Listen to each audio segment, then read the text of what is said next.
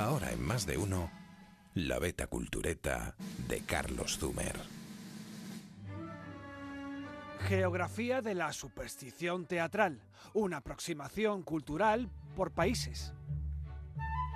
Los actores españoles se desean suerte diciendo mucha mierda, como los portugueses, variación vecinal del país más influyente, Francia. Allí simplemente dicen merde, mierda. Los italianos le echan más literatura. Ellos se conjuran con cierto fatalismo proclamando invoca al lupo, en la boca del lobo. Y el mantra requiere contestación. Crepi il lupo, muera el lobo. De los alemanes no esperes mucho noveleo. Ellos solo dicen toi, toi, toi. Suerte, suerte, suerte. Eso sí, repetido tres veces. Eso sí, con unos signos de exclamación que satisfacen muy bien el estereotipo. Pero creo que mi ensalmo favorito es el anglosajón, que tiene cierto humor negro accidental.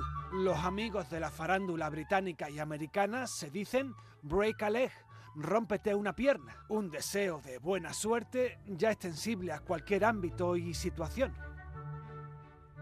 Y terminemos con la escatología, porque no te he contado lo de la mierda.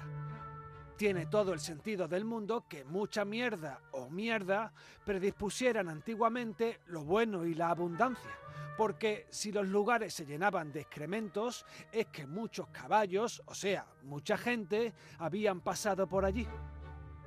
Decía Merde los franceses en el siglo XIX, en efecto, porque si la obra era buena, por la puerta del teatro iban a pasar muchos coches de caballos.